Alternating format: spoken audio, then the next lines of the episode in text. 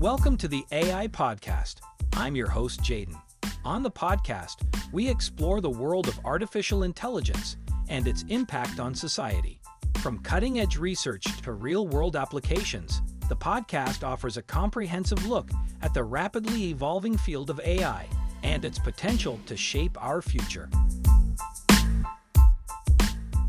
Make sure that you go to AIbox.ai, link in the show notes, to join the waitlist for our new AI platform. We're going to be launching an incredible platform that allows you to build anything you want with workflows um, in AI. So you're able to chain together ChatGPT and image generators and audio generators to make really powerful apps for your organization, or you can host them on our marketplace and actually generate royalties from them. So make sure to go to AIbox.ai and join the waitlist. In addition, if you like the podcast, if you could do me a massive favor and please leave us a review on Apple or Spotify or wherever you listen to your podcast.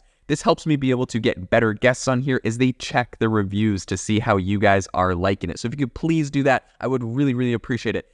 A lot of people, when they're using ChatGPT, are also using it in conjunction with other tools like image creators or um, audio creators. And so today I wanted to talk about one of those, which is image creation, and talk a little bit about how AI art generation is going to disrupt art.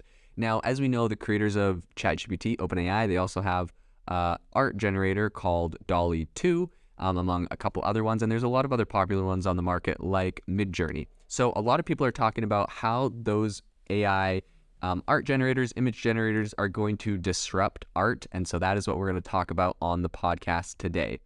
Um, I guess the first thing to really bring up is that art has been a super big part of human civilization for centuries, right? You're looking at like the earliest cave drawings, um, and then that's all the way up to today's modern day art installations that you see around big cities. One that's like that I love is in Chicago. You have that big, I don't know what it's called, the bean, that big giant shiny metal thing outside, right? They, it really kind of helps to. Uh, people express themselves. It helps to give like our cities and our places expression and kind of like I don't know some some creative elements to them that I think are really positive. So um, that is getting a lot of people worried about AI art and how it's going to take over everything. And so that's what we're going to talk about today um, on the podcast.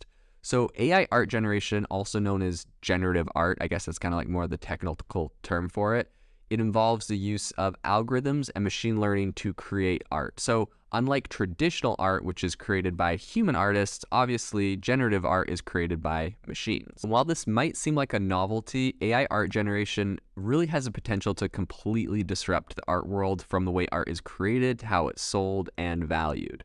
One of the most significant impacts of art uh, generated by AI, in my opinion, on the traditional is like really on the traditional roles of artists. So with AI capable of creating original artwork, there is the potential for AI generated art to replace human artists. Now, that may seem far fetched, but like if you really think about it and you look at the advancements in these um, models, it really is able to replicate and to recreate and to create its own ideas in a lot of different areas. Originally, what's interesting to me, originally when AI, uh, generative AI, was kind of coming to the forefront, a lot of people said, like, okay, this is going to be massive for math and for accounting and for those kinds of things. Um, but they're like, but it's never going to be, you know, the creativity of an artist or, um, and it's never going to be able to write a Mozart song and what's crazy is I think one of the first areas that AI really started to disrupt, even before ChatGPT came around, was art itself and was image generation and was all these kind of creative outlets. Um, and I was even using, you know, I was getting AI music created four or five years ago on different, uh, using that for different models. So it is pretty crazy the way that it has kind of um, done that and sort of this fusion of human creativity and machine learning, I really think has the potential to push the boundaries of art and create entirely new forms of expression. In addition um, to affecting the role of artists, AI art generation is also impacting the art market. The traditional model of selling art through galleries and auction houses and whatnot has become less relevant, I would say, as um, a lot of this new art is becoming more widespread. So, as AI generated art is not created by human artists, it doesn't have the same level of cultural and historical significance as traditional art. And I would say that that means that the value of AI generated art um, might be determined more by its popularity and perceived uniqueness rather than its artistic merit. And we're actually seeing that specifically with things like NFTs. That's been a pretty big area that's completely disrupting the art uh, world. Um, and that a lot of that is AI generated art. Like it's very easy for people to create AI generated art, turn it into NFTs. Um, and, you know, we've seen some massive headlines with NFTs being created by artists like Beeple, who sold uh, one of his for $69 million. So, you know, it, it, it is pretty big there. Another industry that is likely to be impacted by AI art generation, I think, is the fashion industry.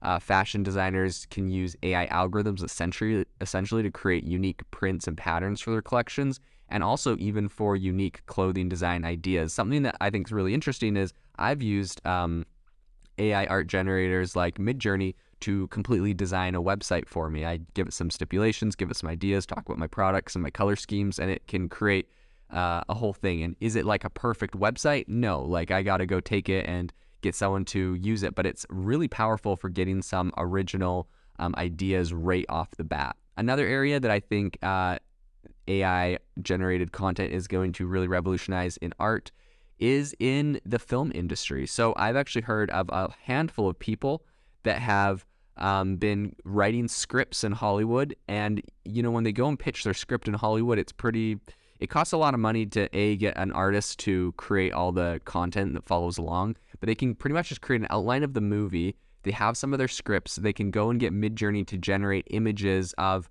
what specific actors or actresses would look like in specific scenes. They can get the background right. They can get like a lot of the details right. And so, for very cheap and very quickly, they're able to kind of bring their ideas to life using this AI generated art. Um, and then go on to create some some amazing films. So I've actually heard of people in the film industry doing that right now. I think it also has the impact to really uh, impact, or it has the potential to impact kind of the wider cultural landscape with the ability to create original artworks quick and cheap.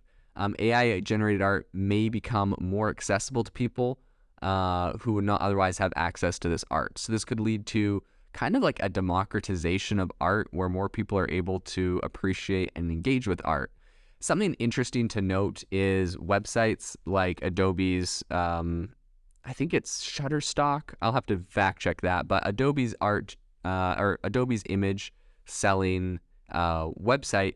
They recently said that they do allow AI generated art, but you have to say, you have to list the prompt you used to create it and you're not allowed to use prompts that specifically mention another artist's name. So you couldn't say you couldn't create an art a piece of art that's like a dog um, flying to the moon in the style of Vincent Van Gogh because Vincent Van Gogh is obviously a person. You're kind of infringing on their copyright uh, because these AI models would have been trained on his artwork as well. So I think that that's kind of a the solution that a lot of people are worried about this AI generated content, um, you know, stealing from artists or whatnot. I think that that will be uh, that will be a big area where um, as long as you're not mentioning artists by name, uh, you can create things with it and still use them. But it'll be interesting to see how that all plays out.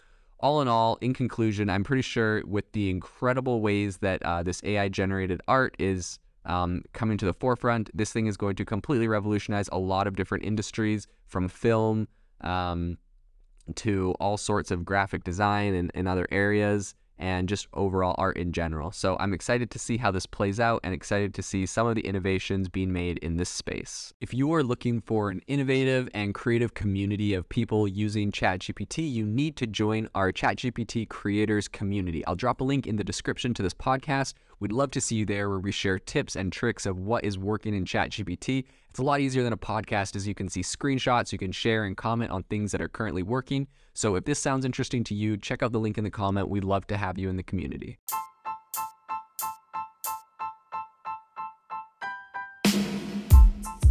You've been listening to the AI Podcast. If you enjoyed this episode, make sure to rate it so others can find it and learn more about AI. Have a great day.